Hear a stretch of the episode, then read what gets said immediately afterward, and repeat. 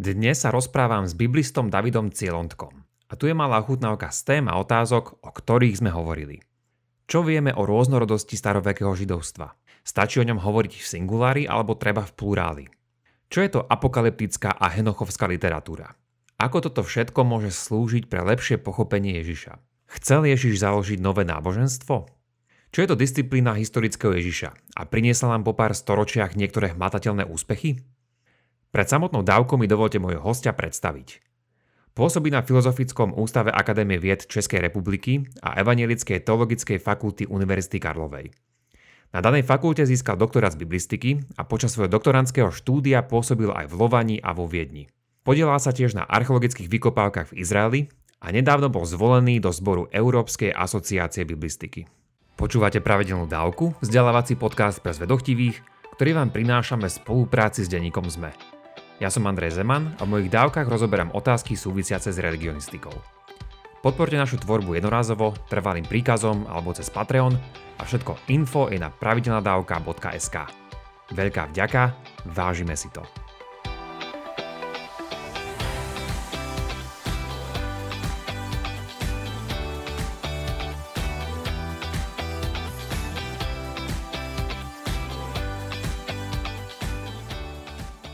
Tak David, vítaj teda u nás v podcaste Pravidelná dávka.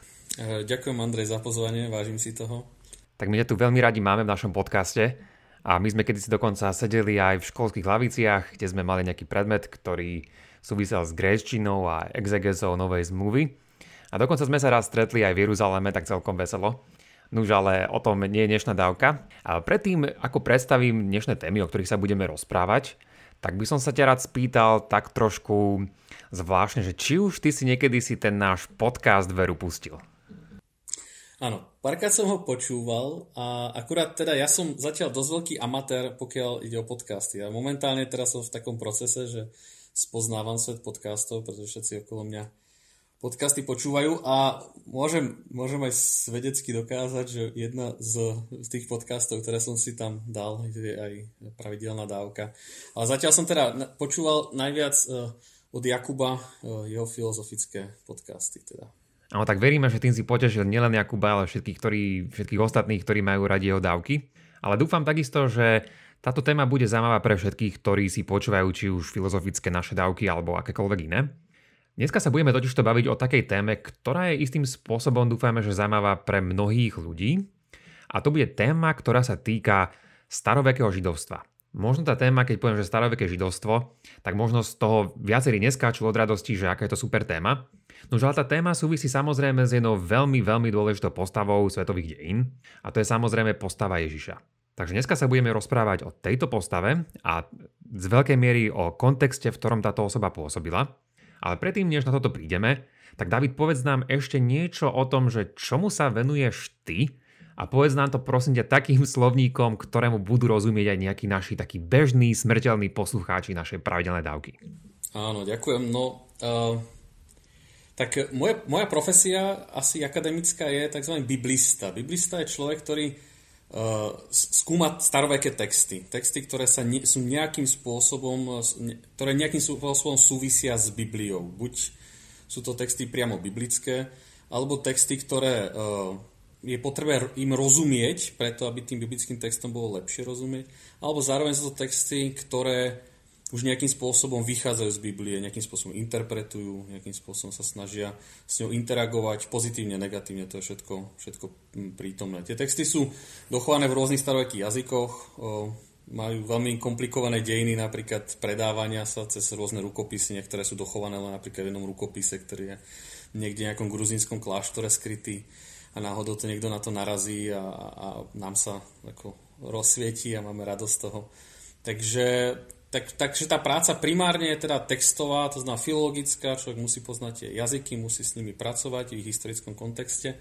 Z toho, z toho druhá vec, čo súvisí, je e, historická otázka. Tie texty sú samozrejme písané v dávnej dobe, tá doba je nám veľmi cudzia. Tá doba bola iná, e, tí ľudia inak premýšľali, žili v inom svete, ktorý každá bežná inštitúcia vypadala iným spôsobom. A preto teda človek musí vedieť niečo o, tých, o tej histórii, musí sa o to zaujímať, musí o tom čo najviac vedieť, tak to je asi druhý okruh vecí, o ktoré sa zaujímam, je nejak o tú dobu historickú a jej kultúru, sociálne pomery a tak ďalej. No a čo s tým ešte súvisí, sú asi ideje, myšlienky tých ľudí. A tie, tie majú svoje vždycky nejaké dejiny.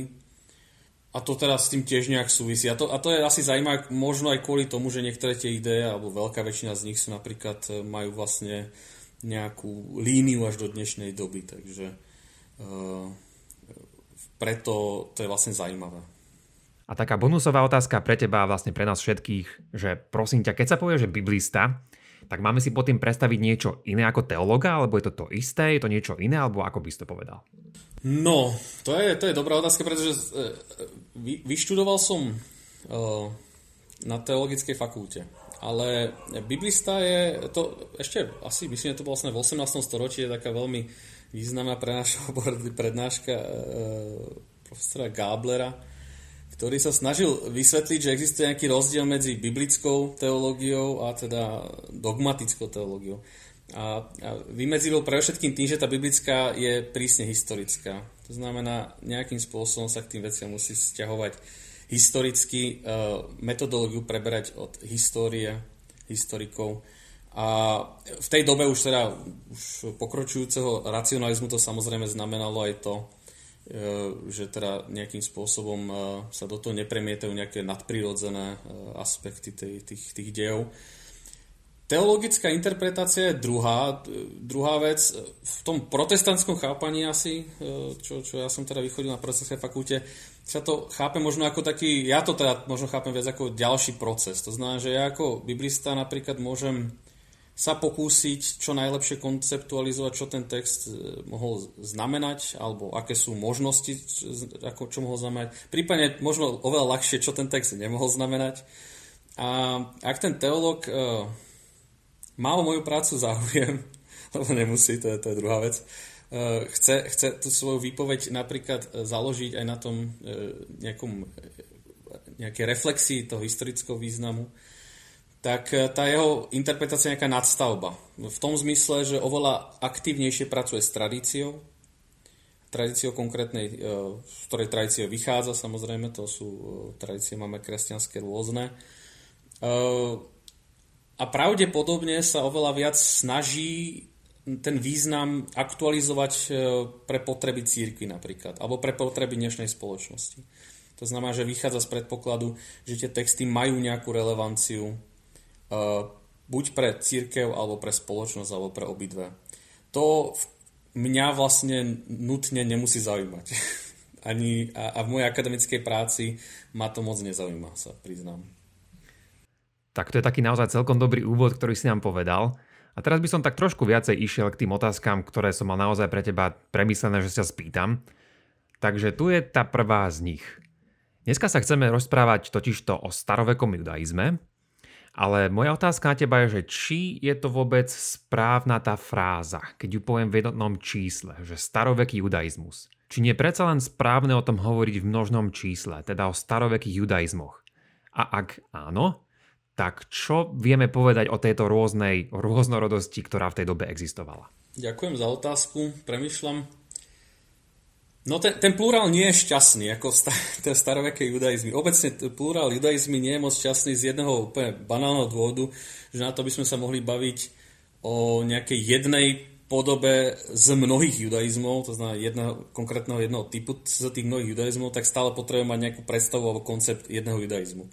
To znamená, že ten pojem nám nič moc nerieši, hej? že on e, vlastne e, je to ako keby ty potrebuješ viac kategórií alebo viac úrovní toho pojmu a ty vlastne ich ako keby použiješ ten pojem na obidve úrovne. To znamená, že judaizmus je nadradená kategória a potom tie rôzne typy toho judaizmu zase nazveš rôznymi judaizmami.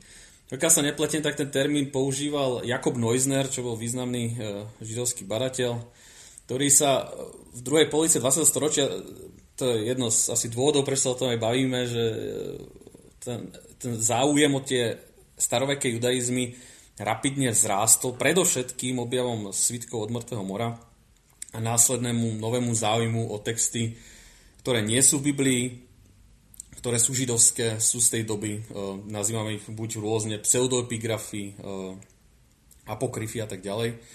Tie boli novo vydané v všetkých dostupných svetových jazykoch a vďaka tomu tá akademická obec sa začala o tie texty výrazne viac zaujímať. Následne, a, a nezaujímať sa o ne len iba ako dobové pozadie, napríklad pre novozákonné texty, ale ako, pre tie, ako skutočné zaujímať sa o to ako konkrétne prejavy judaizmu nejakej historickej epochy. A následne zistili, že vlastne tie texty sú ako veľmi odlišné. Reprezentujú rôzne, veľmi rôzne predstavy o tom, ako sa dal, ako ten judaizmus v tej dobe bol uchopiteľný. E, pravdepodobne tí konkrétni aktéry, e, alebo teda autory tých textov a asi aj nejakí ľudia, ktorí s tými myšlienkami nejak e, interagovali, e, mali veľmi odlišné teda predstavy o tom, čo ten judaizmus je. No a ten Jakob Neusner sa snažil práve položiť dôraz na túto radikálnu ako pluralitu tých, tých judaizmov a preto zavedol teda, začal používať tento termín v pluráli judaizmy. A ešte to používal, ak sa nemýlim, v kontextu toho, že sa snažil poukázať na to, že každá podoba týchto judaizmov by mala byť skúmaná ako, ako sama o sebe. To znamená, že napríklad, keď sa snažíme pochopiť formu judaizmu e, v Kumráne, to znamená to, to, to osídlenie blízko tých, e, kde sa našli tie kumránske svitky, svitky od mŕtvého mora, tak to nemáme čítať v kontexte alebo ako keby e, na pozadí predstav o judaizmu napríklad z myšny, alebo predstavu o judaizmu, ktorý poznáme z iných textov a mali by sme tomu pochopiť ako svojbytnej kategórie, kategórie toho judaizmu samostatného a nie nejak ako v celku nejakého veľkého judaizmu, pretože potom sa tam samozrejme prioritizujú nejaké naše predstavy ortodoxie, že je nejaký ako hlavný judaizmus a toto je napríklad potom, a to sa používa typický jazyk, sekta. Je to nejaká sekta v rámci tých judaizmov. Takže v zásade tá idea nie je zlá, ale ten pojem nič nerieši. Hej? My, my to veľmi dobre poznáme v kresťanstve, kde, kde používame slovo kresťanstvo singulári v jednotnom čísle pre náboženský fenomén a zároveň máme rôzne denominácie alebo církvy alebo tradície, kde už delíme presne tie rôzne podoby kresťanstva. To znamená katolické kresťanstvo, pravoslavné kresťanstvo, protestantské kresťanstvo. Sú do veľkej miery odlišné, v histórii sa kvôli tomu rôzne vojny viedli a tak ďalej, ale stále sú všetky zrejme ako zrozumiteľné ako podoby jedného náboženského fenoménu, ktorý, kedy by sme ho stali vymedziť voči iným, tak by sme vymedzovali voči napríklad judaizmu, buddhizmu, islámu. To znamená, že nie je užitočné používať tú kategóriu judaizmus aj na vymedzenie sa voči kresťanstvu, ale aj na vymedzenie sa voči inému judaizmu v rámci toho istého pojmu. Áno, tak ak ja správne rozumiem, a možno poviem taký úplný truizmus, je, že oplatí sa hovoriť o jednom starovekom židovstve, ten pojem má svoj zmysel, ale v rámci neho môžeme samozrejme stále rozlišiť ďalšie iné skupiny, ktoré tam existovali. Je to tak, je?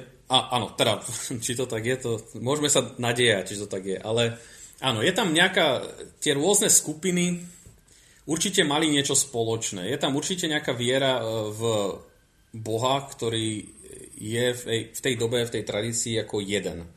Teda podoba monoteistického Boha.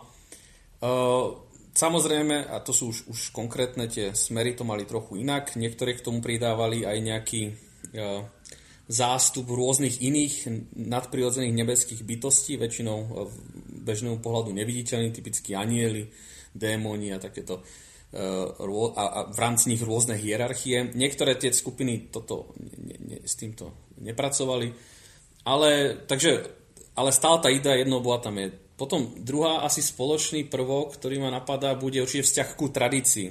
Vzťah e, k písmu Tóre. E, niekde aj proroci, napríklad už Samaritáni mali autoritatívnu len Tóru, ale väčšina skupín má teda ešte prorokov a niektoré ďalšie spisy, niektoré aj spisy, ktoré teda nie sú dneska súčasťou hebrejskej Biblie. A ten vzťah je preto zaujímavý, že dokonca aj tie skupiny, keď sú v polemickom vzťahu, keď jedna jak si vytýka tej druhej, že je, nie, nie je ako správna, tak obidve na tom používajú argumentáciu z, z toho písma. To znamená, každá z tých skupín sama seba nejakým spôsobom uh, interpretuje prostredníctvom tej, tej tradície. Takže ten vzťah tej tradície je určite ďalšia spoločná, spoločné znamenie. A tretie asi, čo by ma napadalo, je asi to, že každá tá skupina sa snaží nejakým spôsobom uh, o sebe hovoriť ako o Izraeli. Pretože v starozákonnej alebo hebrejskej Biblii jeden z základných prvkov uh, judaizmu je predstava vyvolenia.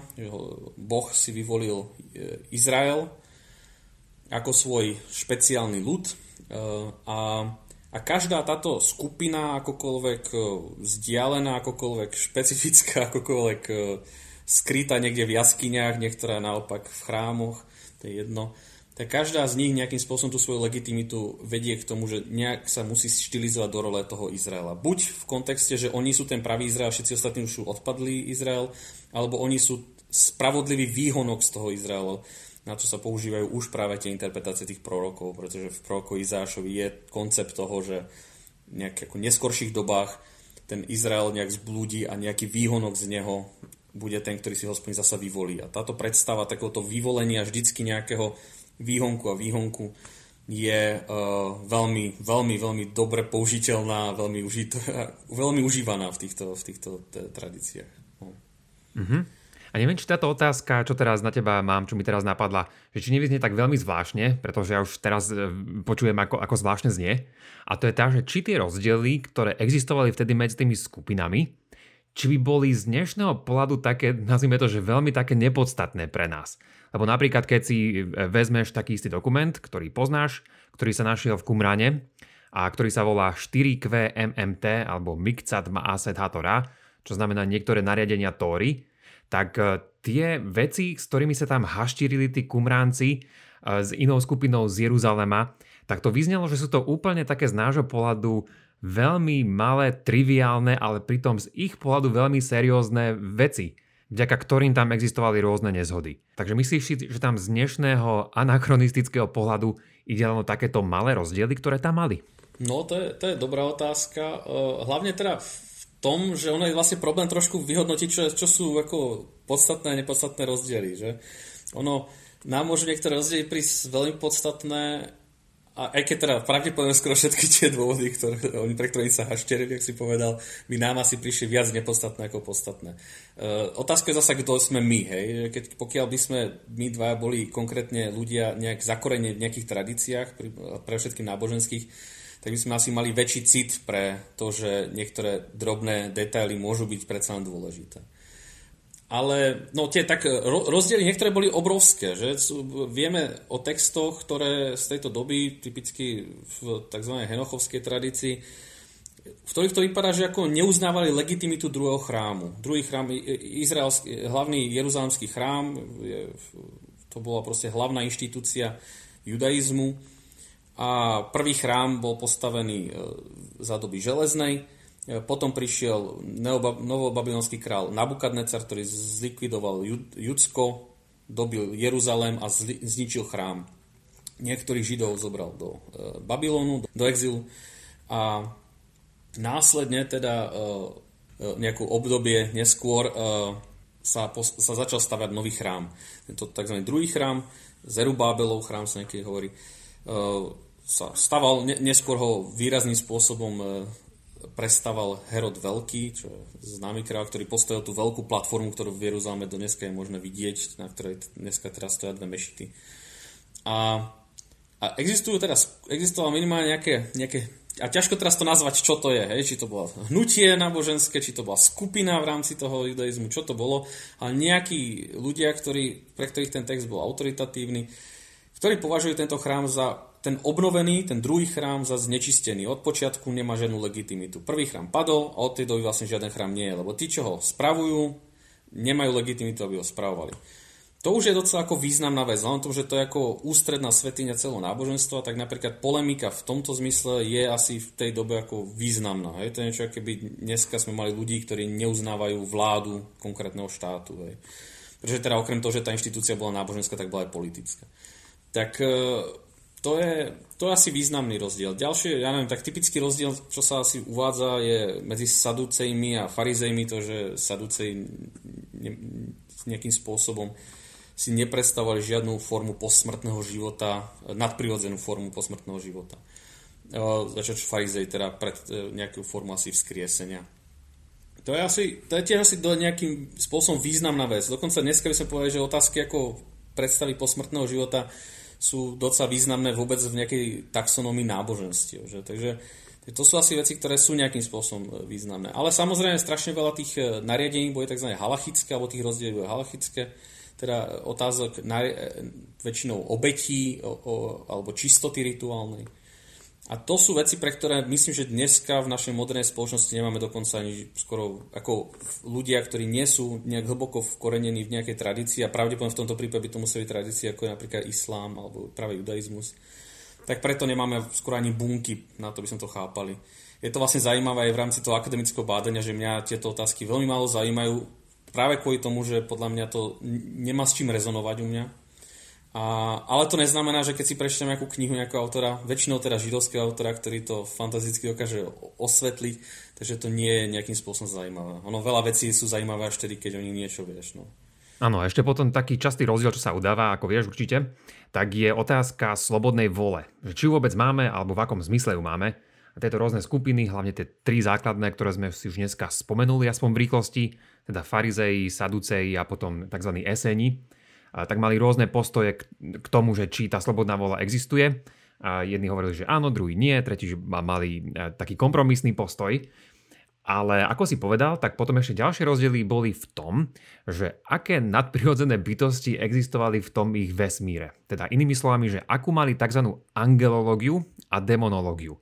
A tu by som sa rád vrátil k tomu, čo si spomenul a k tej oblasti, ktorej sa venuješ. A to je tá tzv. henochovská literatúra. Tak aby sme teda boli na takej rovnakej úrovni všetci, čo ťa počúvame, tak nám povedz prosím ťa, že čo to tá henochovská literatúra vôbec je? Čo si máme pod tým predstaviť? No, tak uh, ono to je, to je strašne zaujímavé kvôli tomu, že to je niečo, o čom vieme trochu z, od církevných otcov, ktorí väčšinou od, s tým polemizovali, že to bolo pre nich nejakým spôsobom heretické. Nie všetci, pre ešte napríklad Tertuliana to bolo súčasťou prorockých spisov, ale, ale väčšinou e, to bolo, vieme o tom niečo, že to je iba heretické. A potom vlastne pre strašne dlhé storočia sme o tých textoch vôbec nič nevedeli. Až do nejakého, myslím, že to je 18. storočia, kedy začali rôzni dobrodruzi cestovať eh, do eh, iných končín sveta, vrátane Etiópie. A jeden z nich, myslím sa volal James Bruce, priniesol niekoľko rukopisov, ktorým pravdepodobne aj sám až tak dobre nerozumel, čo nech bolo napísané. A medzi tými rukopismi boli rukopisy knihy Herochovej. To je zaujímavý text kvôli tomu, že ten text sa volá kniha Henochova kvôli tomu, že etiópska ortodoxná církev, e, jednotná ortodoxná církev, tento text dokonca má sú, e, ako súčasťou svojho biblického kánonu. Tá církev je sama o sebe veľmi zaujímavá tým, že má ich kánon je výrazne väčší ako starý nový zákon, ako iné západné círky.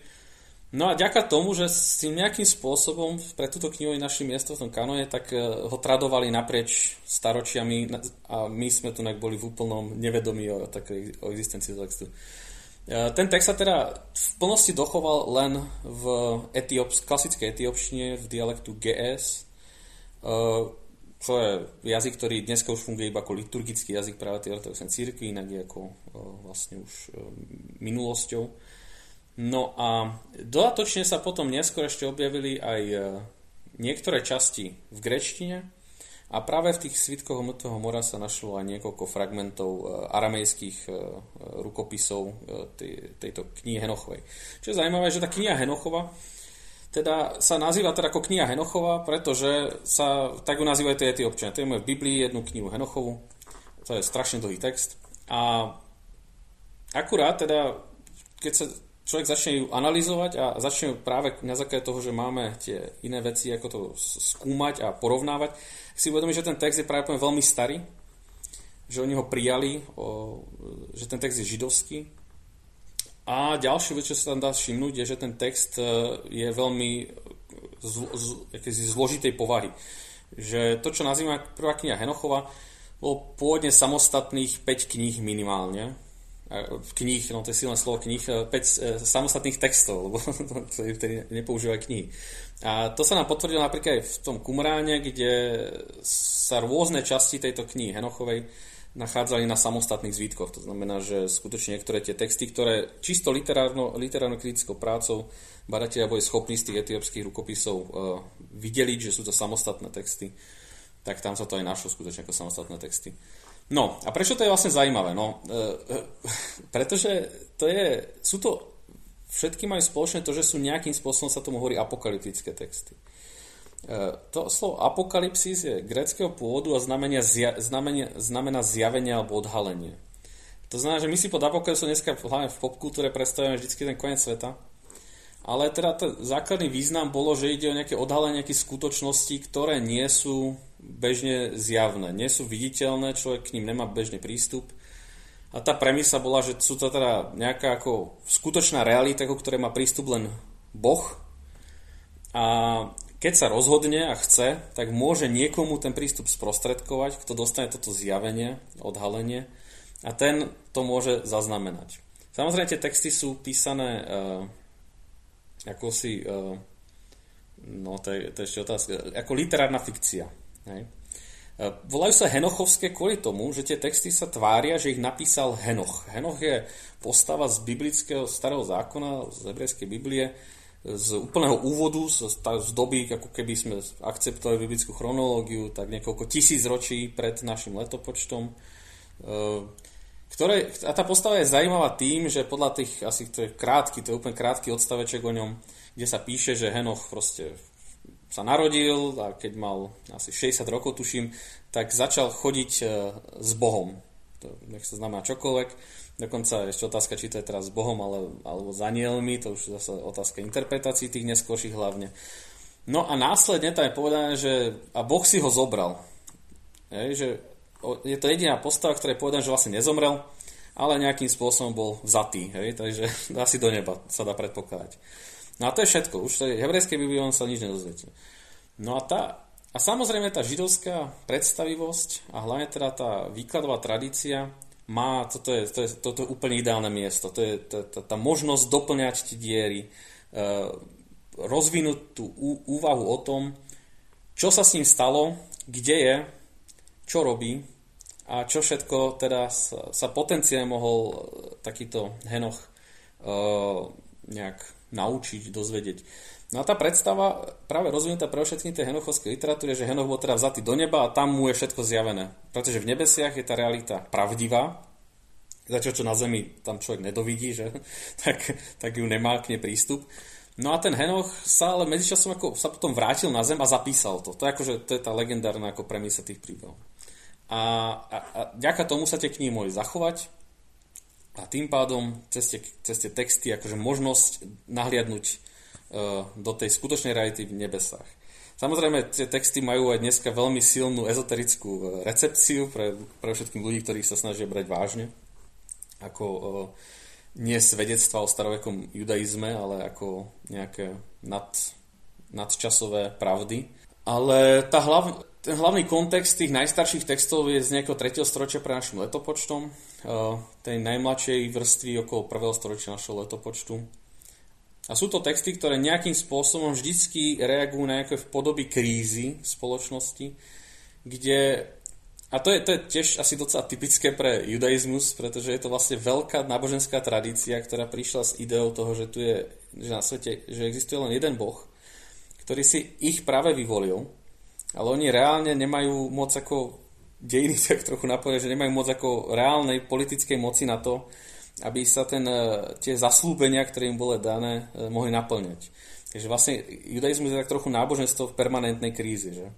A, a tá vlastne tá kríza vychádza sa z toho uh, vyvolenia toho Izraela, o ktorom sme sa už bavili, a vo chvíli, kedy je ten Izrael vyvolený a je mu zaslúbené, že Boh ho bude chrániť, požehnať a tak ďalej, tak vlastne vždycky nastáva problém, keď sa to nedieje. Čo teda, keď človek trochu pozná dejiny uh, judaizmu, židov, sa nedialo väčšinu ich dejín. A tým pádom vlastne tá tradícia je v neustálej kríze a neustálej potrebe vytvárať uh, jakúsi odpoveď na to, ako sa vysporiadať s tým, že na jednej strane sú vyvolení pre toto zaslúbenie nejakej ochrany a požehnania a zároveň sú prenásledovaní, e, slúžia pod okupačnými e, rímskou ríšou, e, babylonskou ríšou, perskou ríšou, okupačnými kráľstvami. No a sú rôzne, rôzne stratégie, ktoré e, sa naprieč ako dejinami vyvinuli a jedna z nich veľmi efektívna je práve táto apokalyptická, kde tá odpoveď, ktorá sa nenachádza v tej viditeľnej skutočnosti, sa nachádza práve v tej, tej skrytej, v tej skrytej, kde je tá veľká výhoda, že sa môže prezentovať tak, že z tej, z tej Božej perspektívy, napríklad cez perspektívu konca sveta, sa dá nahliadnúť na to, že síce ja dneska trpím a ty ma utlačuješ, ale v tých nebesách je napísané, že ty budeš trpieť potom a ja budem rehabilitovaný. A vďaka tomu, keď mi to niekto zdieľi a ja tomu budem veriť, tak uh, sa môžem cítiť v pohode.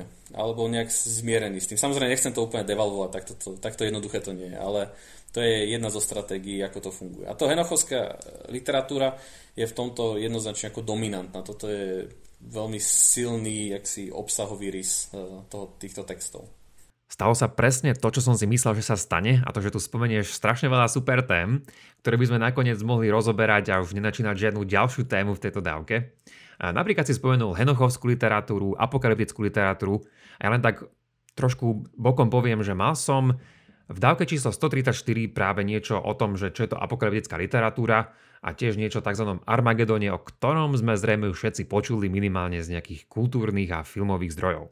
A zároveň, ak si chcete pozrieť tú stať, v ktorej sa spomína Henoch, veľmi takto stručne ako David povedal, tak sa nachádza v knihe Genesis, kapitole číslo 5, verše 22 až 24, kde sa spomína mimochodom to, že Henoch žil 365 rokov, a to je teda mimochodom samozrejme počet dní v roku, a preto s ním súvisia aj rôzne kalendárne, prípadne astrologické špekulácie, a ktoré by sme mohli spojiť aj s tým, čo som nachádzal v mojej synagóge, o ktorej si tiež môžete vypočuť minulú dávku, pretože súvisí tiež jedna interpretácia s tzv. Metatronom, čo je postava v jednej z Henochových kníh, ale to by sme zachádzali trošku ďalej, kde momentálne už nechceme zájsť. Chcel by som to teraz posunúť trošku ďalej, o čom sme sa zhovárali, a spýta sa ťa, že toto všetko, čo sme si teraz spomínali, všetka táto literatúra, čo existuje a ktorá tu tvorila to pozadie, v ktorom pôsobil Ježiš, tak akým spôsobom môžeme toto pozadie využiť na to, aby sme mohli Ježiša lepšie chápať v tom jeho kontexte?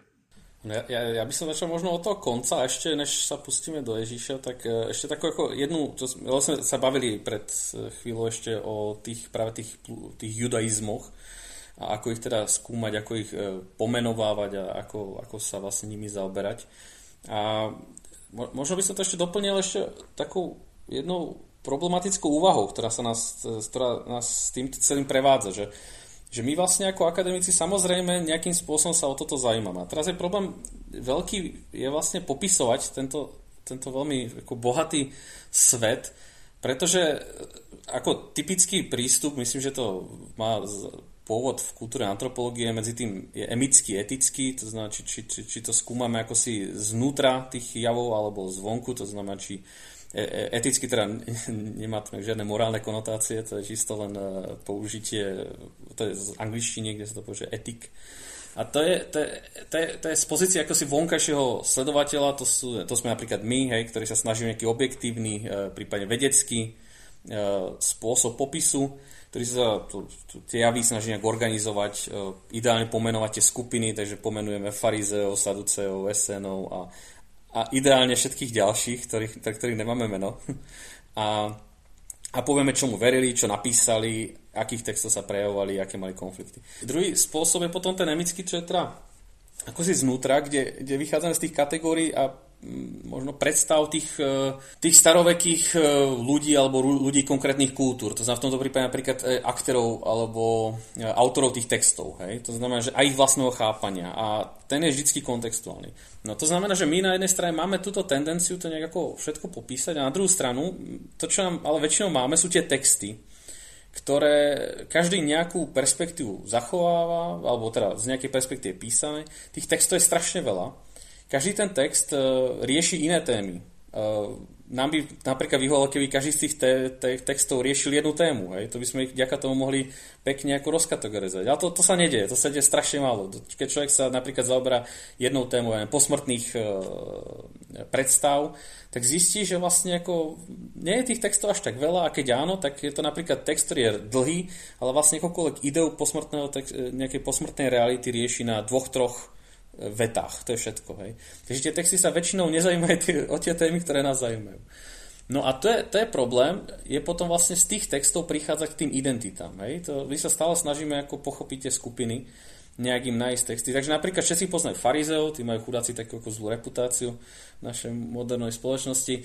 A, a napriek tomu, že sú ako veľmi známi, pravdepodobne boli celkom veľká skupina, e, napríklad v dobe Ježiša. E, poznáme, ho, poznáme ich aj preto, že Ježiš s nimi jasne polemizoval. A, a tak ďalej, tak vlastne my ne, nemáme žiaden, ani jeden text, ktorý by sme jasne vedeli povedať, že je o, od farizeov. No, teda výnimku, výnimku tvoria texty Apoštola Pavla. Ale, uh, ale okrem toho, uh, dlho sa ako, a to je taká otvorená otázka, či žalmy Šalamúnové mohli byť e, texty farizejské, ale okrem toho vlastne nemáme takéto texty. Čo ako, to je nejak ako zaujímavé. Ale to nie je pravda. Teda nie je to nutne pravda. My ich možno máme, ale my neviem, nemáme žiaden spôsob, ako, im, ako ich k ním prideliť. Pretože tie naše informácie sú buď práve z toho vonkajšieho, tej vonkajšej perspektívy, kde my vieme niečo povedať tých farizeov, ale problém je, že on to potom z tých textov na to nemusíme prísť, že to im patrilo. A to, to súvisí práve aj s tým, že akým spôsobom funguje kolektívna identita alebo skupinová identita ľudí. Že, že, a to sa asi, tu to nechcem zachádzať do detailov, lebo nie, nie som odborný na spoločenské vedy, ale, ale to, máme s tým nejakú skúsenosť úplne ľudskú, nie? že keď sa stretne baptista a luterán. A začnú sa rozprávať, máme imaginárny rozhovor, hej, začnú sa rozprávať o, o, o náboženskej skúsenosti, hej. Tak pravdepodobne zistia, že majú veľa spoločného, ale zároveň ako na konci bude jasné, že jeden je baptista, druhý je luterán, kvôli tomu, že jeden verí niečomu, čomu ten druhý nie.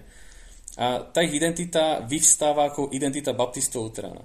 Keď do takéhoto hypotetického rozhovoru príde katolík, tak zrazu v tom rozhovore je zrejme, že ten baptista luterán zistia, že majú oveľa viac spoločné voči tomu katolíkovi a vyvstane ich protestantská identita. V tej chvíli ten baptista prežíva svoju skupinovú identitu predovšetkým ako protestant, pretože ju prežíva v kontraste voči tomu katolíkovi. A teraz do, tejto, do tohoto hypotetického rozhovoru príde muslim. A zrazu baptista, luterán a katolík prežívajú spoločnú identitu kresťana, ktorá je odlišná od tej muslimskej, a tá identita je vždy nejakým spôsobom dynamický konštrukt v tomto zmysle. A teraz príde ateista. A zrazu zistia tí štyria, že majú spolu nejaký, nejaký horizont metafyzický, ktorému sa hlásia, denne sa modlia napríklad. Ten ateista nemá. Takže to je problém, že identita vždy nejakým spôsobom súvisí s tým, s tou antiidentitou, alebo tou protiidentitou, s ktorou to ako je v polemike. A to je práve zaujímavé pri štúdiu tých textov. Jeden z tých henochovských textov, ktorým som sa docela venoval, je zaujímavý tým, že on vedie polemiku s politickými ako oponentami. Tých nazývajú ako králi, hej, alebo mocní, hej, alebo tí, čo vlastnia zem. Hej. To sú tí, ktorí ako majú nejakú ako vlastnický nárok na polia a tak ďalej. A a voči ním je vlastne vedený ten útok z toho textu. A teraz akademická obec to napríklad skúma ten text a povie, že no dobre, v tomto texte nie je žiadna vnútrožidovská polemika, takže tento text nie je nejakým spôsobom sektársky. Hej, to znamená, že tí, kdokoľvek to písal, reprezentoval nejaký ako mainstreamový judaizmus. Ale to je predsa argument, ktorý my nemôžeme urobiť, pretože ten argument stojí na predpoklade, že keď to tam nie je prítomné, tak je to automaticky ten, ako keby ten ortodoxný judaizmus, čo je presne to, čo ten e, Neusner kritizoval. Ale predsa tá identita je tam prítomná len v tom kontraste, s kým vedie tú polemiku. V tomto prípade sú to tí králi a politická realita. A to je jeden z našich veľkých problémov, že tie texty nemôžeme takto ako vlastne roztriediť, pre všetkým kvôli tomu, že oni sú vždy situačné, oni sú vždy riešia nejaký kontext, nejaké, nejaké okolnosti, ktoré my niekedy vieme nejak, do nejakej miery rekonštruovať, do nejakej nie. Ale chýba nám proste dostatok informácií, aby sme to dokázali potom prideliť k tým, e, tým pomenovaným skupinám, ktoré poznáme od Jozefa Flávia z Nového zákona, od Filona, od ďalších greckých autorov a tak ďalej. To som rád, že to spomínaš takto, pretože my sa nechceme vôbec tu hrať, že história je ako keby jednoduchá, keďže vo veľa prípadoch je veľmi, veľmi komplikovaná a my to tu veľmi radi v našich dávkach snažíme sa problematizovať, pretože veľakrát toto je tá situácia, v ktorej sa reálne nachádzame. Chcel by som sa však spýtať a trošku sa vrátiť tej otázke, čo som si predtým, že fajn, toto všetko, čo si nám podal, je úplne veľmi zaujímavé, ale vráťme sa k tomu teda predsa len, že Čo nám toto všetko vraví o Ježišovi a akým spôsobom to môžeme využiť na to, aby sme sa dozvedeli niečo viac o ňom, kto to ten Ježiš bol. Ježiš bol žid svojej doby, to je, to je, to je zrejme. Proste narodil sa niekde v Galilei, práve v Nazarete. A, a samozrejme, čím viac my vieme o, o judaizme jeho doby, a to teraz myslím vo veľmi širokom zmysle, to znamená, že aj napríklad čo stále, jak ty si sám povedal, že chodíš do Hukoku vykopávať, synagógu, tá je síce z neskoršej doby, ale to je jedno. Ale vykopávok je stále, stále veľa a tie nám doplňa nejaký obraz napríklad o tom, jak tí bežní ľudia žili. Potom čítame tie texty a tie nám doplňa nejaký obraz o to, aké typy myšlienok tí ľudia mohli, aké idei, aké, aké náboženské predstavy, aké náboženské praxe mali. A vlastne čím viac vieme o judaizmu tej dobe, tak tým viac vieme o Ježišovi. To je úplne banálna úvaha. Tým viac vieme o každom Jozefovi a Šimonovi, ktorý e, v tom judaizme v tej, v tej dobe žil. Takže čím viac my vieme povedať o tom, ako vypadala v tej dobe rodina, akom dome bývali, typickom, a, a čo, ako sa odievali, čo jedli, tak tým viac vieme povedať o Ježišovi. Takže tá, tá, tá základná spojitosť je úplne jasná. Druhý, a to už trochu možno taký viac dôležitejší moment, je, že čím viac vieme o tom judaizmu tej doby, tak možno trošku menej nám príde fascinujúci, e, veľkolepý a originálny ten Ježíš. To je, to je podľa mňa druhý moment. David Flusser, významný židovský tiež e, badateľ, e, mysliteľ, vo svojej Ježišovskej knihe sa viac menej pokúsil dokázať to, že vlastne všetky zásadné idei, čo ten Ježiš mal, tak sa dajú nájsť v nejakej podobe toho judaizmu tej doby. A to samozrejme nie je nič ako nejak problematické, pretože aj keby e, si v obrovskom celku našiel všetky idei, tak stále to, že niekto ich ako v tom peknom spôsobe povie, tak stále to má ako nejakú hodnotu. Hej. Myslím, že e, to, to, to každý akademik vie, že tak trochu funguje, že často, často neformuluješ nutne novú tézu, ale dobre to všetko dáš dohromady, vytvoríš lepší obraz e, skutočnosti. Áno, ja už som tak v jednej dávke spomenul, že to, že je nejaký maliar výnimočný, tak to neznamená, že tá jeho výnimočnosť spočíva v tom, že teraz vynájde nejakú novú farbu, tak povediac, ale v tom, ako všetky tie už existujúce farby dá dokopy. A v tom by sme mohli takisto vidieť aj Ježiša, že bol takýmto spôsobom unikátny. Určite, no. Hej. Ale tá základná teda úvaha je proste stojí na tom, že čím viac o tom vieme, tak nejak plastickejší obraz toho Ježiša vieme vytvoriť. A mohol by si to tak trošku viac rozviesť, že že na čo sme my a David Flusser prišli, že to spravilo toho Ježiša tak menej kultúrne hodnotnejším pre nás v dnešnej dobe? No, to som, asi, to som sa asi zle vyjadril. On to, pretože jeho, či je fascinácia alebo nie, to nijak nestojí na výskume historickom. To je, to je, to je otázka nejakej osobnej viery, to je otázka nejakého osobného postoja. Jasné, čiže berme to z toho historického, kultúrneho hľadiska, že by to malo ano. znížiť tú jeho, tak povedať, hodnotu a nie z toho pohľadu, že pre veriaceho by to malo teologicky nejak znižiť to, kým Ježiš pre tú osobu je.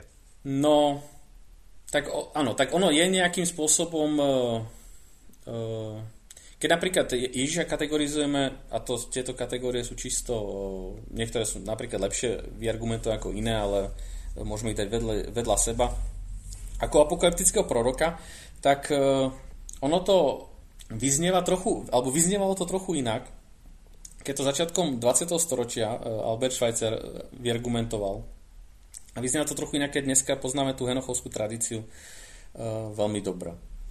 Pretože zrazu niektoré súvislosti, ktoré tam uh, vieme nájsť, tak vypadajú veľmi podobné tým, ktoré sú napríklad v tej, v, u toho Henocha. Teraz je úvaha o tom, ako možná viesť, či ten Ježiš teda to prevzal, čo bolo vlastne, v čom, v čom bol originálny. Hej? Uh, a čo prevzal? To je, to, je, to je taká nejaká ako asi základná úvaha toho. No. Povedali sme si teda, že Ježiš bol Žid, povedali sme si už niečo krátkosti o tom jeho židovskom kontexte a ja myslím, že to už je dneska také trošku zaužívané, že predsa len ľudia si uvedomujú, že jasné, že Ježiš bol Žid a takisto si myslím, že taká, taká ľudová predstava sa spája aj s takou druhou časťou a to je tá, že dobre teda, Ježiš bol Žid, je nám to jasné, a to, s čím predsa prišiel, bolo, že ako Žid chcel založiť nové náboženstvo. A predsa samozrejme Ježiš bol ten, kto zomrel na kríži, kto stál z mŕtvych údajne a týmto svojim životným poslaním chcel to viesť všetko k tomu, aby vzniklo nové náboženstvo, samozrejme kresťanstvo. Či je to podľa teba správna predstava, alebo úplne nepresná, alebo proste je v tom nejaká tiež stredná pozícia? No, to je dobrá otázka, ale tak uh, podľa mňa tá, ten, ten problém zasa vystáva z toho, ako chápeme toto e, založené kresťanstvo. Hej? Že ono, keď, keď na to pozeráme ako jav z, z, ne, z dnešnej modernej perspektívy, tak ono je vlastne vždycky problém vlastne určiť, že, povedal by som, že dejinami kresťanstva sa trošku menila interpretácia počiatku kresťanstva, trochu, alebo, alebo, alebo možno ostrosť toho, toho, toho, ako by sme to definovali. To znamená, že napríklad pred holokaustom si myslím, že by, že by tá naša predstava ako Ježiša ako zakladateľa kresťanstva proti judaizmu, ako nejakú ako formu proste nejakého odporu proti judaizmu, by bola oveľa jasnejšia ako, ako dnes. Dneska by sme to tam určite takto neformulovali. Aj ďaká tomu, že máme oveľa lepšiu znalosť toho starovekého judaizmu. E, prakticky ten Ježiš neprišiel určite za svojho života s ničím, čo by spôsobilo to, že by v rámci judaizmu uh, sa už nezmestil. To je prvá vec. Druhá vec je, že význam Ježiša a vrátanie aj uh, uh, toho, čo by sme chápali ako z perspektívy kresťanstva, to znamená nejaké otázky ako skriesenia a tak ďalej, je význam, ktorý tomu ktorí minimálne sprostredkovali, nebudem úplne hovoriť, že vytvorili, ale sprostredkovali jeho následovníci. A to znamená, že baviť sa o Ježišovi ako zakladateľi kresťanstva je hm, historicky podľa mňa nedáva zmysel. Ale potom je kľúčová otázka je možno v akom zmysle chápať ten proces vytvárania zmyslu. Napríklad tie udalosti skriesenia a tak ďalej tých, tých Ježišových následovníkov, ktorí už teda formuloval, to, formuloval aj tú vieru nejak ako podrobnejšie.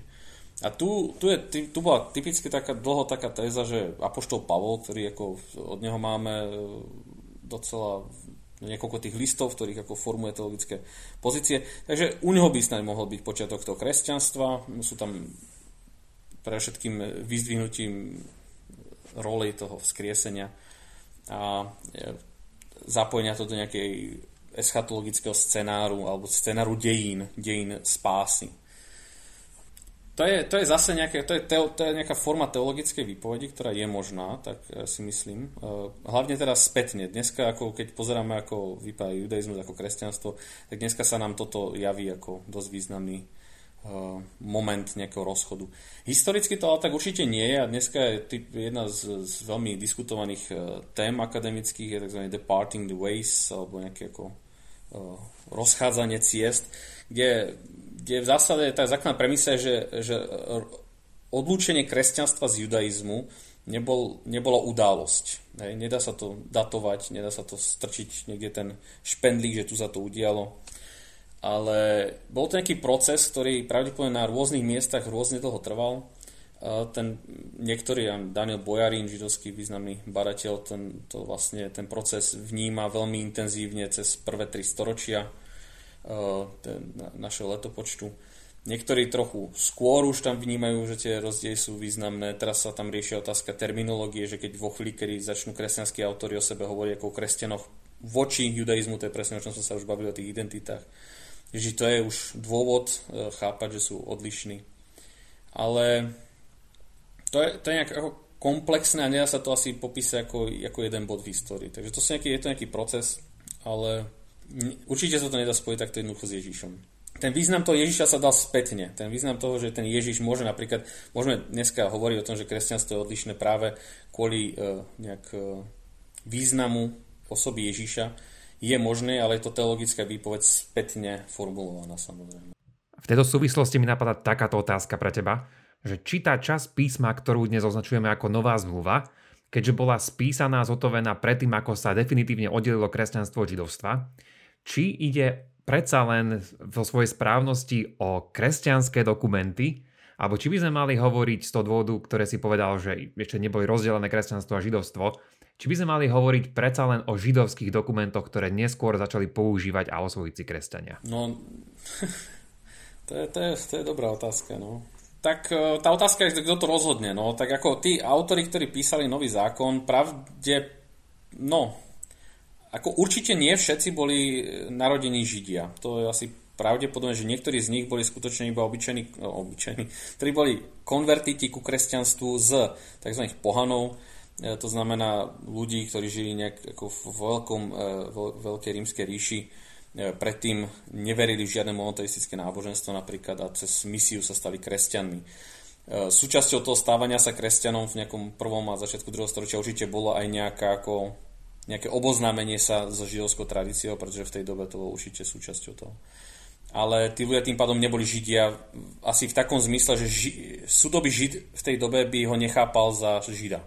Pretože nepostúpil obriezku a nežil pravdepodobne nejak e, ako žid v zmysle napríklad, že nedodržoval košer a, a ani šabat a, a ďalšie práve identitárne prvky. Takže, takže nie, všetky tie texty nenapísali židia pravdepodobne, Uh, a tie, čo napísali Židia, uh, tak uh, to, komu patria, je podľa mňa irrelevantná otázka. Patria tomu, kto si ich privlastní do tradície.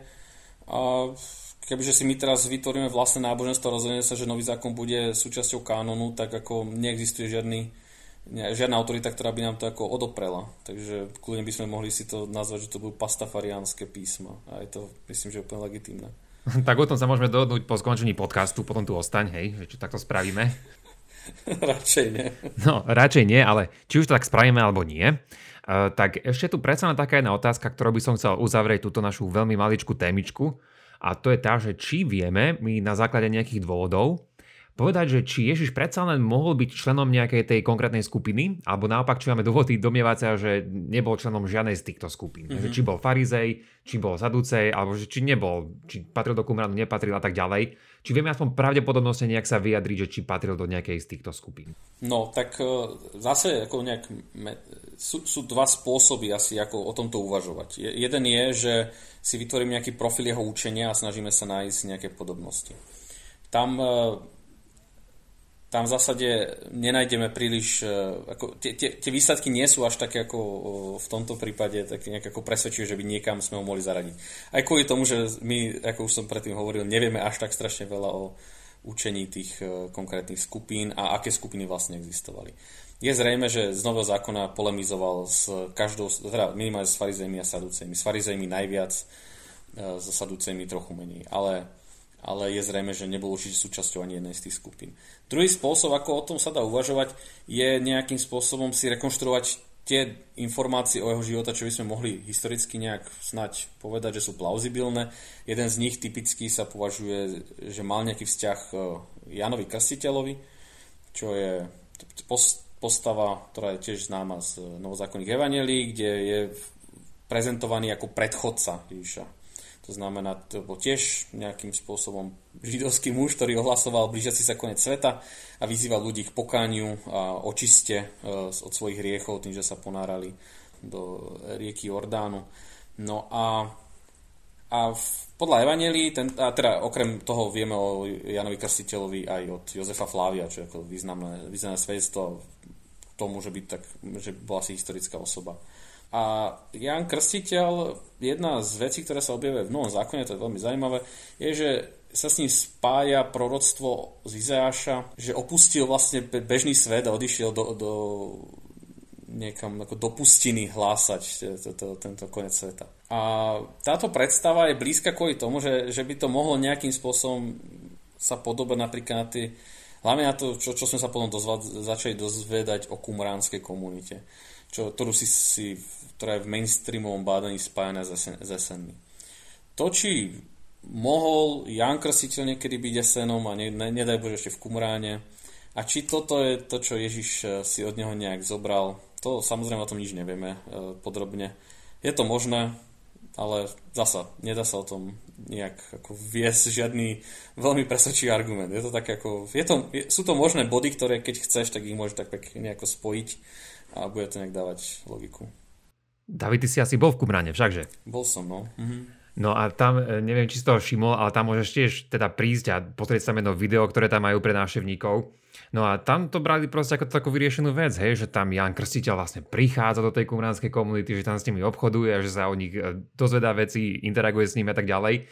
Čiže no my sme sa tom vždy tak smiali, že to takto berú a jasno, že to chápeme z takého toho turistického hľadiska. No, a, ale môžeme takisto, ako David hovoril, že baviť sa o týchto veciach a špekulovať skôr, ako má nejaké definitívne dôvody o tom, že či Ježiš patril do nejakej skupiny alebo nie. Ale takisto nám pomáhajú v tomto nejaké také textové uvažovania, typu, že napríklad Markovej, v Markovi 7. kapitole sa Ježiš stretáva s farizejmi, ktorí mali okrem písanej tóry aj tzv. ústnu tóru, čiže ústne podanie, interpretáciu tej, tej písanej tóry. A Ježiš v tejto kapitole, v tejto konkrétnej stati, ktorá sa tu nachádza, hovorí, že opustili ste Bože prikázanie a pridržate sa ľudského podania. A že rušíte Bože prikázanie, aby ste zachovali svoju tradíciu.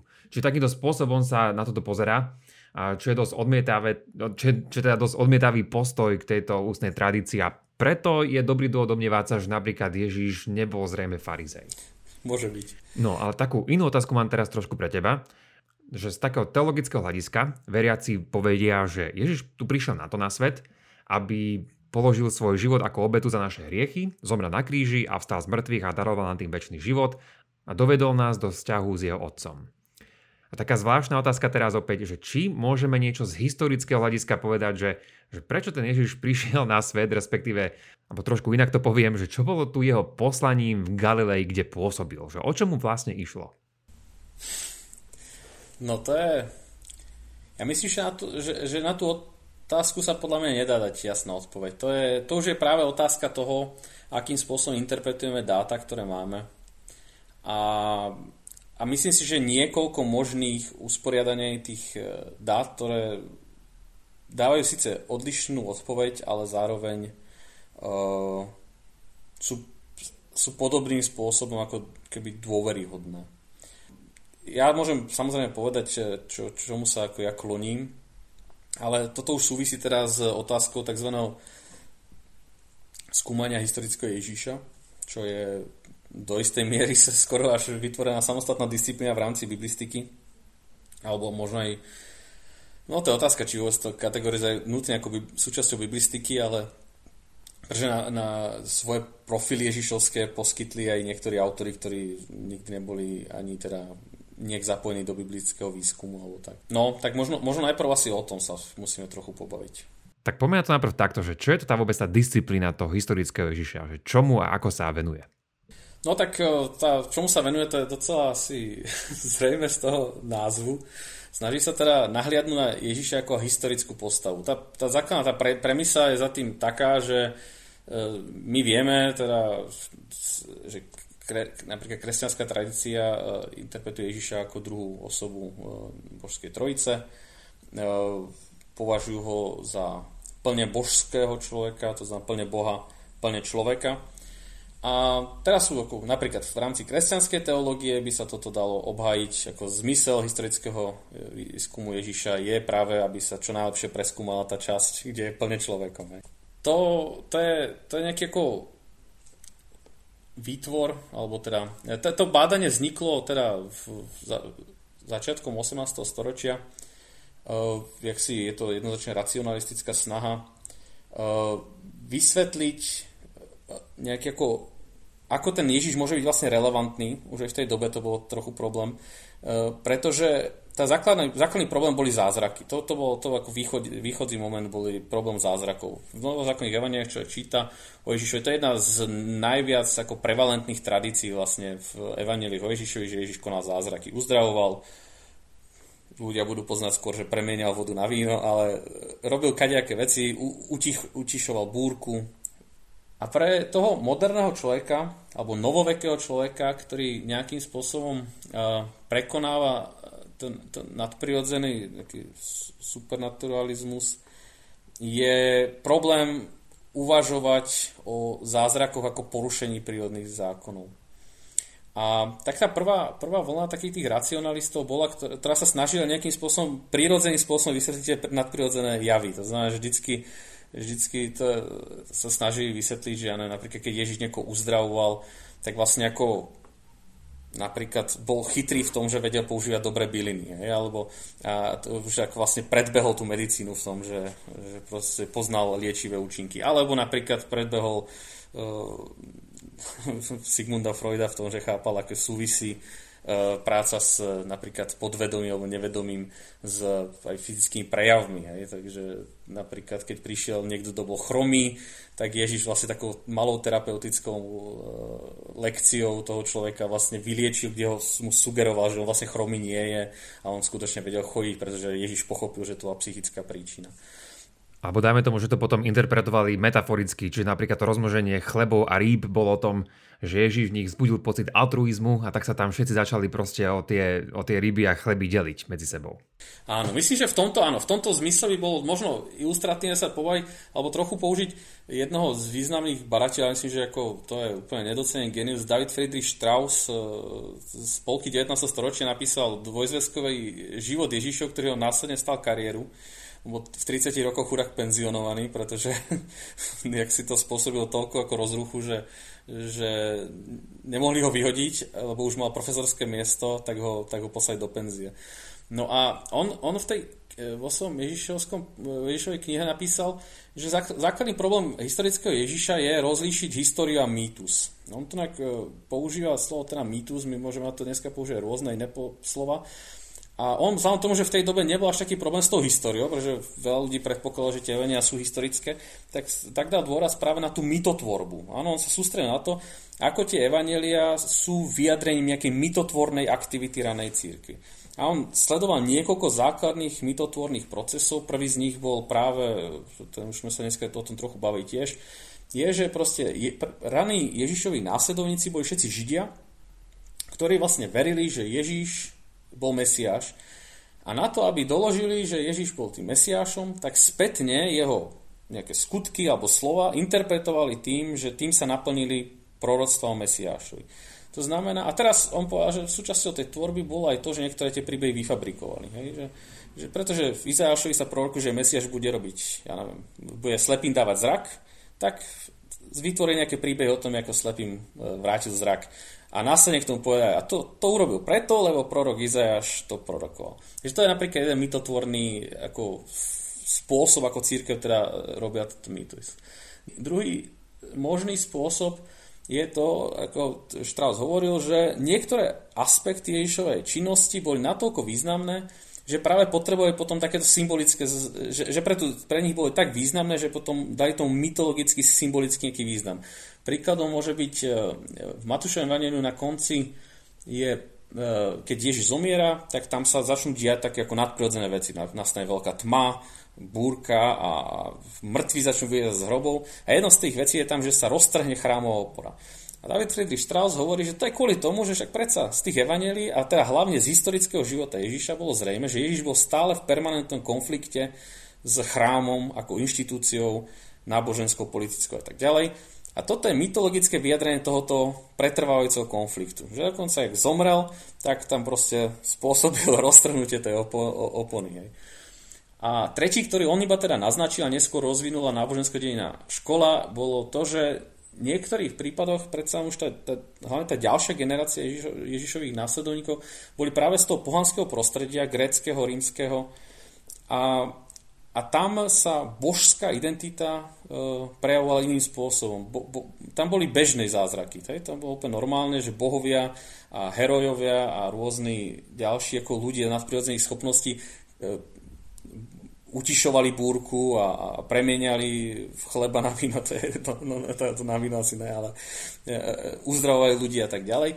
A on povedal, že preto, aby v tomto kontexte bolo zrozumiteľné tá jeho náboženská identita, tak ďalší mytotvorný proces bol to, že tieto známe mýty, ako, ako sa rozprávali o ja neviem, Hermesovi alebo, alebo ja neviem, o Vespasianovi a tak ďalej, tak boli spätne prevymyslené tak, aby proste sedeli do Ježišovho života.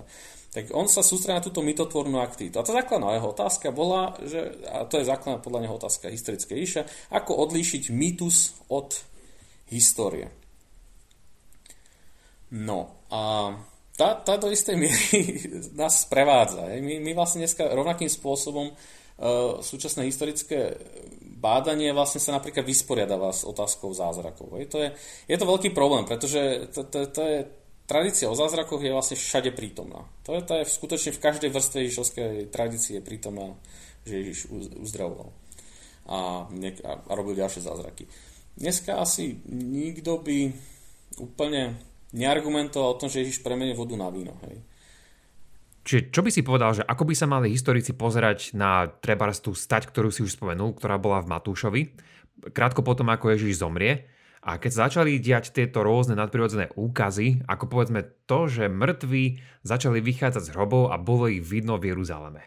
Že ako sa vôbec historicky na takúto pasáž máme pozerať? Ešte aby som nadviazal na to Friedricha, Davida Friedricha Straussa, tak tento, tento, tá jeho otázka bola ešte taká, že ako rozlišiť mýtus od histórie v zmysle toho, že skutočne ako predpokladá, že niektoré príbehy sú mýty a niektoré história ten problém je ešte komplikovanejší. Komplikovanejší v tom, že ono to pravdepodobne nie je tak, že niektoré príbehy sú mýty a niektoré história, ale že všetky príbehy sú tak trochu mýty a niektoré sú taká história mytická, hej. A to je trochu ďalší problém. Ono trochu to rozvinula škola dejin formy, ktorá prišla neskôr, ktorá dokonca ešte veľmi správne poukázala na to, že tie príbehy sa k nám nejak dostali. Tie evanielie sú zapísané, dajme tomu, 40 až 60 rokov po Ježišovej smrti. A čo sa dialo medzi tým? Akým spôsobom sa tradícia uchováva 40 až 60 rokov o tom, čo Ježiš robil, čo hovoril? Nehovoril som, že Evanie sú zapísané v grečtine, Ježiš práve hovorí aramejsky. A oni sa sústredili na to, že aké sú pravidlá prenosu tej tradície v ústnej forme. Prišli na to, že tradícia, ktorá by nemala použitie pre tú ranú církev v nejakom ako praktickom zmysle, napríklad v misii, to znamená, že pri presviečaní iných ľudí o, o pravde e, toho, čo ten Ježiš tvrdil a tak ďalej. Alebo v katechéze, to znamená vyučovanie svojich, e, svojich poslucháčov, v liturgii, to, to je typické, alebo v kázaní obecne, tak taká tradícia v zásade by nemala ako životnosť. Ona proste nie je dôvod, aby prežila, keď vlastne ju nikto nepoužíva. To, to vieme aj dneska z, z minulosti, proste keď niečo zažiješ a nie je žiaden dôvod si sa na to pamätať, tak sa na to zabudne. To je proste normálna vec. No a, a na základe toho, teda oni to robili e, ešte komparatívne s vterejšími štúdiami o folkloristike, aké sú tam tie pravidlá, ako, aký, akým spôsobom sa zachováva tá tradícia, čo je, čo je ako stabilné, čo čo je ako flexibilné a tak ďalej. Tak vlastne poukázali na to, že všetky tie tradície, čo to o tom Ježišovi máme, tak v tej ústnej podobe už prešli nejakým vývojom. Prešli vývojom, kde vlastne sa to, to, čo povedal, tak trošku prispôsobil tomu, čo bolo pre tú církev užitočné. Hej? Že proste tá církev potrebovala, aby to riešiš tak niekedy, a v niektorých prípadoch skutočne aj povedal niečo, čo, čo im ako napríklad rieši problémy e, ako normálne organizačného, organizačnej štruktúry církvy. Hej? Za Ježišovho života nebola církev, hej? ale už tá ďalšia generácia musí riešiť, kto bude biskupom, alebo nechcem povedať, že biskupom, ale kto bude e, pred, napríklad predsadať tomu zhromaždeniu, aké sú tam pravidlá, akým spôsobom majú riešiť, ja neviem, kárne prestupky, morálne delikty a tak ďalej. No a, a, jak si sa hodilo mať na to slovo pána. Hej? Teraz sú buď možnosť. Jedna je nejakým spôsobom vys- vysvetľovať tie slova, takým spôsobom, aby, aby reagovali na situácie, ktoré pôvodne neboli zamýšľané. A, a v niektorých prípadoch, a to vieme docela isto, si tie slova aj vymysleli. No a tak to je, to je ďalší problém, že, že už, že to, okrem toho, že nevieme úplne, čo je mýtus a história, tu ešte vidíme, že nevieme, čo ako, ako v tej, kebyže len čo si myslíme, že je história, tak ako si to ešte myslel ten David Friedrich Strauss, tak aj tá história je nejakým spôsobom predávaná a v rámci toho procesu predávania sa proste prispôsobuje potrebám. A jeden, jedno z možných výcho, ako jedno z možných odpovedí na tú otázku je, že teda to ne, nemôžeme nejakým spôsobom vedieť. Hej.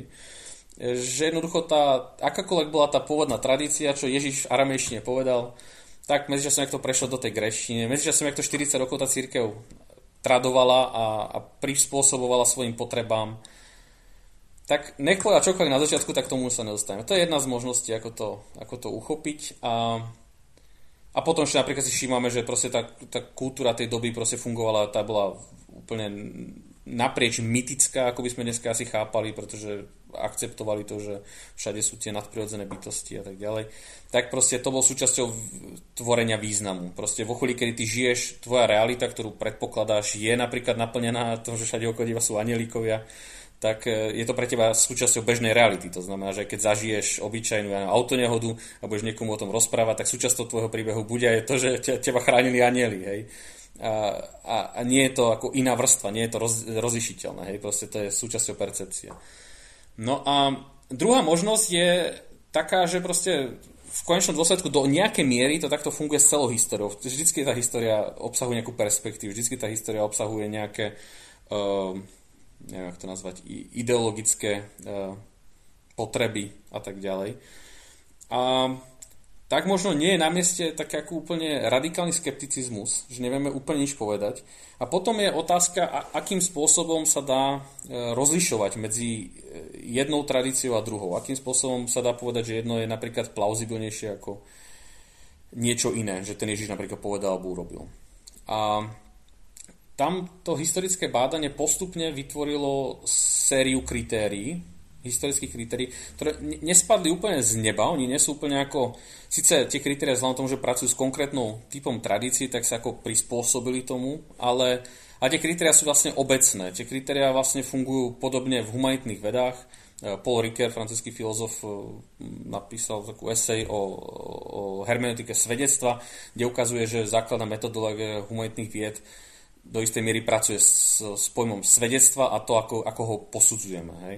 Takže my teraz na Slovensku máme veľmi, veľmi dobrú skúsenosť. Každý deň čítame o, o nejakých súdoch a ako sa riešia svedectva ľudí, e, kaďakých kajúcnikov, takže o tom má každé, každý nejakú povedomie. Tak tam sú napríklad základné také úplne intuitívne kritéria. Napríklad, že pravdepodobne je niečo nejaké svedectvo pravdivé, keď ho dosvedčia, dosvedčia aspoň dvaja nezávislí svetkovia. Keď dvaja svetkovia môžu o niečom svedčiť a, vieme o tom, že sa navzájom nemohli ovplyvniť, tak je ako malo pravdepodobné, že si obidva vymysleli rovnaký príbeh. Takže je väčšia šanca, že niečo sa niečo stalo, keď dvaja svetkovia sa nezávislí sa takto zhodnú. Ďalším kritérium napríklad môže byť to, že je niečo pravdepodobné, že sa to stalo, keď vieme, že o tom svedčí nejaký svedok, môže byť iba jeden napríklad aj, keď vieme, že na tom svedectve nemá žiadny e, záujem, naopak mu môže poškodiť. Hej? Znamená, že keď ty svedčíš o niečom, čo proste ti vlastne bytosne škodí, tak e, sa ťažko predstaví, že by si klamal, pretože by si musel byť trochu ako, taký ako sám seba poškozujúci. A ako príklad na to, čo hovoríš, tak môže slúžiť, myslím, niektoré state práve e, stačí z Matúšovho Evanília. A opäť sa môžeme vrátiť k tomu, k tej jednej pasáži, ktorá sa nachádza v 27. kapitole Matúšovho Evanília, ktorá hovorí o tom nielen, že teda, že tí spomenutí mŕtvi svety vstali z hrobov, ale že dokonca ukázali sa mnohým. Čiže ak to takto naozaj bolo, tak e, potom je zaujímavé, že keď takáto tradícia existovala a nebola vymyslená Matúšom, tak prečo sa nenachádza v iných evaneliách, ktoré takéto veci vôbec nespomínajú. A tá iná tradícia, ktorá slúži na ten druhý príklad, ktorý si spomenul, tak sa nachádza hneď v nasledujúcej kapitole, 28. kapitole u Matúša, ktorá hovorí o tom, že potom ako vstal Ježiš z mŕtvych, tak sa zjavil svojim 11 učeníkom a mnohí sa mu klaňali, ale niektorí z nich pochybovali. Takže to je zaujímavé, že ak, ak to takto bolo, tak prečo by to vlastne ten Matúš napísal, a len Matúš tiež spomedzi iných evanielí, keďže tým istým spôsobom išiel sám proti sebe, že tým akoby spochybňoval tú presvedčivú silu z mŕtvych stáleho Krista. Uh-huh, uh-huh. Ale tak to sa napríklad, e, tento problém toho uh, ako nepravdepodobného, ako nepravdepodobné tradície, že by si to niekto vymyslel, sa napríklad používa uh, pre, pre prípad toho, že Ježiš bol pokrstený tým Janom Krstiteľom. Že? To nejak ako nezapada do toho nadprirodzeného príbehu o tom synovi Božom ktorý uh, je, ak si sot, sotva sa ako znáša na tom oblačíku na tú zemu a je svetý a tak, tak akože nedáva úplne logiku, že prečo by sa teda nechal pokrstiť na odpustenie hriechov na začiatku svojho príbehu. A toto je niečo, čo všetky tie evania ako nejak zachovávajú a je vidieť, u, u Mar- Marek je prvé evanie, ako najstaršie evanie, a je vidieť, že všetky tie ďalšie evania sa s touto tradíciou nejakým spôsobom už polemicky ako snažia trošku obhájiť ju. Akože vysvetliť to napríklad, že myslím, že zrovna u Matúša je kde ten Jan Krstiteľ hneď oponuje, že ale pane, ty by si mňa mal pokrstiť. Hej? On povie, že nie, urob to, lebo to, je, to, to sa musí urobiť, lebo to je spravodlivé. Hej? To je taký, ako, taký úkrok stranou, nikto to, kto vie, čo si to myslí, ale pointa je, že je to už nejaké ako viditeľné, kdokoľvek už tú tradíciu rozpracoval, bolo vidieť, že už chápal jej ako keby jej problematičnosť. Hej? A to môže napovedať tomu, že to ako historicky bolo pravdepodobne, že to mohlo stať. No a som, ja som doplnil ešte možno tie kritéria sú ďalšie, napríklad, že vieme, často vieme niečo o tej veci aj bez tých svedectiev. E, napríklad e, vieme si predstaviť, e, ako vtedy vypadala nejaká historická, ja neviem, na, v dnešnom svete by sme si vedeli predstaviť, keby ten nejaký svedok vypovedal o vražde, tak keby hovoril, že ten deň hrozne pršalo a ja som proste mal také a také zlé videnie v aute, hej, tak my vieme zistiť, či ten deň pršalo napríklad. To sú, to sú také pomocné kritéria, že vieme, či ten príbeh zapadá do nejakého ako iných informácií, ktoré o tom vieme zistiť, hej. Takže on musí ten príbeh byť nejaký koherencii s ďalšími informáciami, ktoré vieme zistiť. A tie informácie napríklad sa netýkajú tej veci samej, ale môžu podporiť aj plauzibilitu. Takže to je ďalší, ďalší nejaký ako rozmer, akým spôsobom teda uh, sa posudzujú takéto kritéria. No a samozrejme v tom Ježišovskom badaní sú tie kritéria ako prispôsobené ešte tej, tej, tej konkrétnym látkam tých evanelí. A, to, a tie kritéria majú rôzne, veľmi už špecifické názvy, nemusíme ich ísť do podrobna, ale dôležité je, že tie kritéria oni nefungujú nejak technicistne. To je tak, že zoberieš tú tradíciu, tú látku celú, hodíš na to tie kritéria, niečo z toho vypadne. Tie kritéria sú vlastne len také ako spätné skratky, pretože kľúčové pre nás je, keď ty budeš pracovať ja neviem, na historickom Ježišovi, tak ty vlastne máme obidva rovnaký súbor materiálu. Hej? Už dlho sa nič nové neobjavilo, žiadny nový rukopis alebo tak o Ježišovi, takže to nemáme nič nového.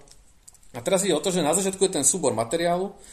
Ten súbor materiálu nie sú len tie texty o Ježišovi, ale napríklad aj všetky informácie, čo vieme o Galilei tej doby, o všetkom judaizme tej doby, o rímskej ríše tej doby a tak ďalej. A ty na konci budeš mať nejaký profil svojho Ježiša. Ten tvoj Ježiš bude napríklad, ja neviem, eschatologický prorok, ktorému išlo o spravodlivosť pre všetky doby. A a na to, aby to bola aspoň akademická hypotéza, tak ty vlastne by si mal nejakým spôsobom byť schopný čo s najviac otvorenými kartami vysvetliť, ako si z toho materiálu prišiel k, tej, k, tej, k tomu profilu.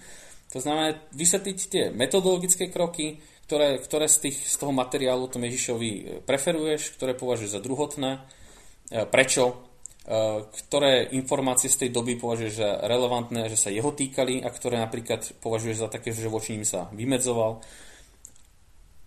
A nakoniec vlastne by malo byť zrejme, že ten tvoj proces, ja napríklad nemusím súhlasiť s tým tvojim obrazom to Ježiša, ale mal by som byť aspoň schopný pochopiť, kde v tom procese sa my dva ako, ako rozlučujeme, akože každý má iný, in, in, inú interpretáciu.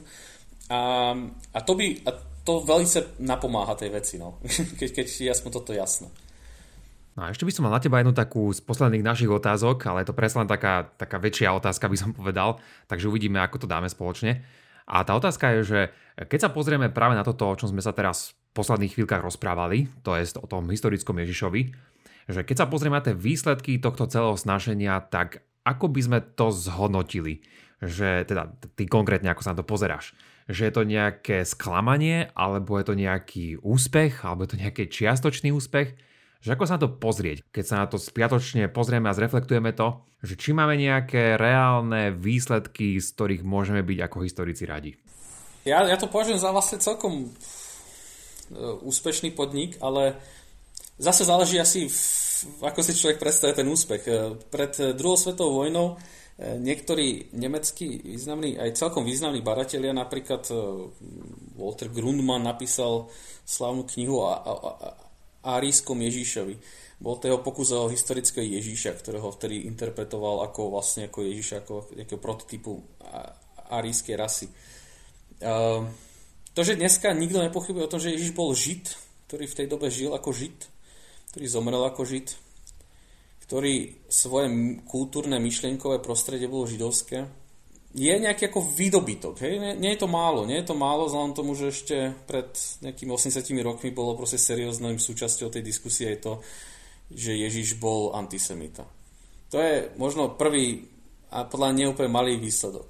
Uh, ale aby to nebolo uh, iba také. Je, je, je, samozrejme, uh, nejak na tom strašne záleží. Že? To, to je ten problém trošku. To je aj problém celej tej disciplíny, že ona nie je nikdy ako slobodná od nejakých ako ideologických tlakov. Hej? Že, že ono e, preto napríklad v 80 rokoch bol strašne, význam, ako strašne vplyvné hnutie v Amerike, tzv. The Jesus Seminar, ktoré, ktoré práve ako veľa takých zabehnutých noriem o tom, čo, čo vieme o Ježišovi, akým spôsobom vôbec robíme ten výskum, ako postavili na hlavu. Oni proste napríklad odmietli to, že východiskom tých materiálov majú byť kanonické evanelia. Začali riešiť metodológie práve tým, že, ten, že, že tie evanelia nemáme čítať primárne teologicky, ale napríklad treba začať práve vstúpiť do tej kultúry používať spoločenské, spoločensko-vedné modely. Hej. Uh, uvedomovať si práve na základe kultúrnej antropológie, že tu sú nejaké úplne základné diametrálne rozdiely medzi tými spoločnosťami toho staroveku a tej súčasnosti. To znamená, že keď Ježiš stoluje s neviestkami a neviem s kým, tak, tak to môže v tej kultúre znamenať niečo iné, než to znamená pre nás. A, a, tie, a to všetko spôsobovalo nejaké ako veľ, veľké rozhovory. Je? To ako, na tej akademickej pôde to ako boli turbulentné uh, diskusie. Dneska trošku opadli, ten, ten, ten, ten, ten vrchol toho ježišovského bádania už máme za sebou asi, aspoň momentálne to tak vypadá. Ale to, ten objem tých informácií a, a objem dobrých argumentov uh, ako narastol diametrálnym spôsobom. Uh, to, že na konci nie je jeden, jas, ako jeden jasný 100% konsenzuálny profil, je podľa mňa správne a dobré, to je proste, to reflektuje mo, ako mo, možnosti a limity vôbec historickej vedy. To by bolo veľmi divné, keby bol a myslím, že to je náhodou jeden z veľkých výdobytkov historického Ježiša. Na začiatku bol iba jeden profil Ježiša. Aj. Na začiatku bol syn Boží, druhý, druhá osoba trojice. Na konci máme proste toľko profilov, koľko tých kníh. Hej. To, to samo o sebe nie, tiež podľa mňa nie je nejako nutne zlé. Hej hrozne to rozvinulo metodológiu uh, na, v celej tej disciplíne, to si myslím, že je tiež ako pozitívne. A, a, a ešte jeden obrovský ako rozmer toho je, že práve na pozadí historického Ježiša, a tak si spomenul Alberta Schweitzera a jeho významnú knihu, uh, v ktorej sa snažil sumarizovať uh, tak, Ježišovské bádanie do jeho doby, do roku 1906, tak vtedy on, roz, vtedy on na konci prišiel s, s tvrdením, že vlastne tie, tie, tie profily tých Ježišov, ktoré on skúmal, tak vlastne v prvom rade ako reflektujú e, skôr e, tých akademikov, ktorých robili. Je. Že ten ich Ježiš sa vždycky tak trochu podobá na nejaký možno ideálny obraz niekoho veľmi možno použiteľného Ježiša. Hej? Ježiša, ktorý je užitočný pre tú nemeckú spoločnosť 19. storočia. Ježiša ako morálne učiteľa, ktorý môže nasmerovať ten národ k lepším zajtrajškom. A, a to je podľa mňa nejaká obecná, obecná pravda, ako keby o akýkoľvek humanitnej vede je, že, že, že ten proces poznávania je vždy je trochu aj proces po, seba poznávania a, a v, tej, v tej nejakej ako komunikácii s tými kolegami e, sa, sa strašne veľa ukáže. Že to, je, to je vlastne ten, ten, že ono je možno lepšie, ako tie výsledky je ten proces. Že, že s tými ľuďmi proste zistíte v tých argumentoch, že zrazu tam proste povystávajú nejaké kultúrne vzorce, ktoré máme úplne pod kožou a ďaká tomu proste môžeme nahliadnúť na ten svet trochu inak. A, a tie informácie, ktoré o tom Ježišovi máme, podľa mňa ako máme hrozne veľa. To, to že nie sú úplne definitívne, to, je, to sú normálne, to, to nás asi trápiť úplne nemusí. To, že vieme nejaký obraz toho Ježiša asi nejak načetnúť, alebo minimálne vieme povedať o viacerých obrazoch, že sú ako hlúposťou, že sú ahistorické, že sú anachronické a tak ďalej. To, to je tiež asi užitočné a zároveň, že nás to ako drží v nejakom, nejakej, nejakej zvedavosti, to podľa mňa tiež samo o sebe dobré. No. Ale využiteľ na tom považujem hlavne to, že v tom rozhovore sa ako strašne veľa ako ukázalo o tej disciplíne, o, o, o tom, aké sú jej limity, aké sú možnosti. Odhalilo sa strašne veľa o tom, jak tá disciplína je že tak trošku vždycky v permanentnej kríze, e, je vždycky veľmi jaksi, náchylná byť hrozne ideologická. Dneska je napríklad jej súčasťou veľký problém je to, že nemalé množstvo kníh publikovaných v biblistike sú publikované tak niekde na pomedzi také populárnej a vedeckej a tam zrazu hrá rolu napríklad predajnosť tých kníh a čo napíšeš musí byť tak trošku predajné a tak. To, to, sú, to sú také veci, ktoré sa všetky odhalujú nejak na pozadí tohoto. No to tak asi je, že keď sa dvaja rozprávajú, keď my dvaja sa budeme rozprávať a boli by sme veľmi odlišní od seba, aby sme mali dlhý a hlboký rozhovor, tak akože na konci by sme sa možno každý dozvedeli viac o sebe, než o tom druhom, lebo práve na tých ako odlišnostiach, na tom stretnutí s iným sa ako človek môže trošku viac poznať. Tam si uvedomíš, zrazu ti, zrazu ti niečo vadí. Hej? Ty, ty čítaš profil, nejakú Ježišovskú knihu a zrazu ti vadí, jak ten človek argumentuje. Zrazu ti vadí, ktorú tradíciu preferuje. Hej? A ty vlastne nevieš úplne nutne prečo. Musíš na to prísť prečo. Zistíš, že napríklad kvôli tomu, že máš nejaké ako silné presvedčenie o niečom. No, to, to, to je samozrejme súčasťou toho procesu. A jo, to je v tom, tom, tom sú zase krásne tie humanitné vedy. No. To je, tie majú svoje čaro. Hej, no určite, v tom je super tá diskusia, že sa môžeme o týchto veciach rozprávať a každopádne preto sme tu dneska boli. Keď asi ťažko môžeme povedať, že za týmto všetkým môžeme dať nejakú bodku, hej, že sme na niečo prišli a definitívne vieme povedať, ako to bolo, čo sa týka tohto starovekého židovstva a vôbec všetkých tém, o ktorých sme sa dneska rozprávali. A to nám je úplne jedno v istom zmysle, pretože my tu nie sme na to, aby sme vám dávali definitívne odpovede, ale aby sme vám dávali také zvedochtivé otázky. Takže ak tých otázok dneska bolo viacej ako odpovedí, ktoré sme vám dali, tak to je z môjho a dúfam, že nášho pohľadu úplne v poriadku.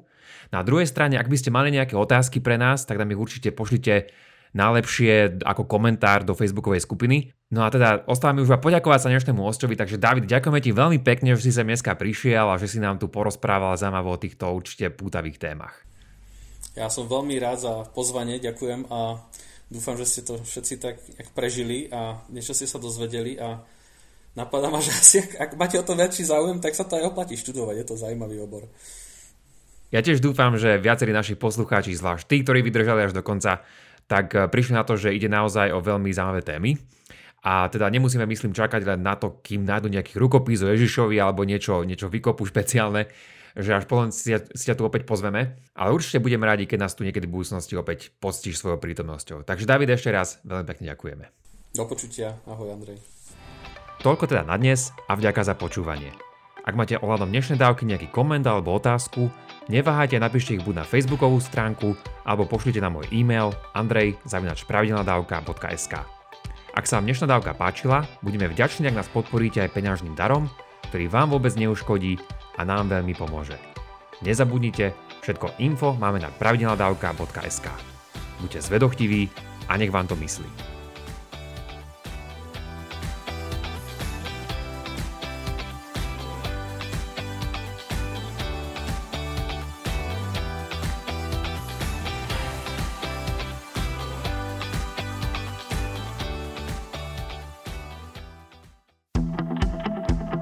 Kvantum Idei je podcast, kde veda diskutuje s filozofiou. Moje meno je Jakub Betinský a do diskusie prinášam provokatívne a časom overené filozofické idei. A ja som Jaro Varchola a tieto myšlienky konfrontujem s kvantom najnovších vedeckých poznatkov. Hovorili sme už o povahe reality, existencii slobodnej vôle, o ľudskom vedomí či pôvode morálky. Ale tiež o umelej inteligencii, vesmíre, neurovede aj o tých najlepších intelektuálnych filmoch. Vypočuť si nás môžete každý druhý štvrtok cez vašu obľúbenú podcastovú aplikáciu. A nájdete nás tiež na webe Deníka Sme. Tešíme sa na vás.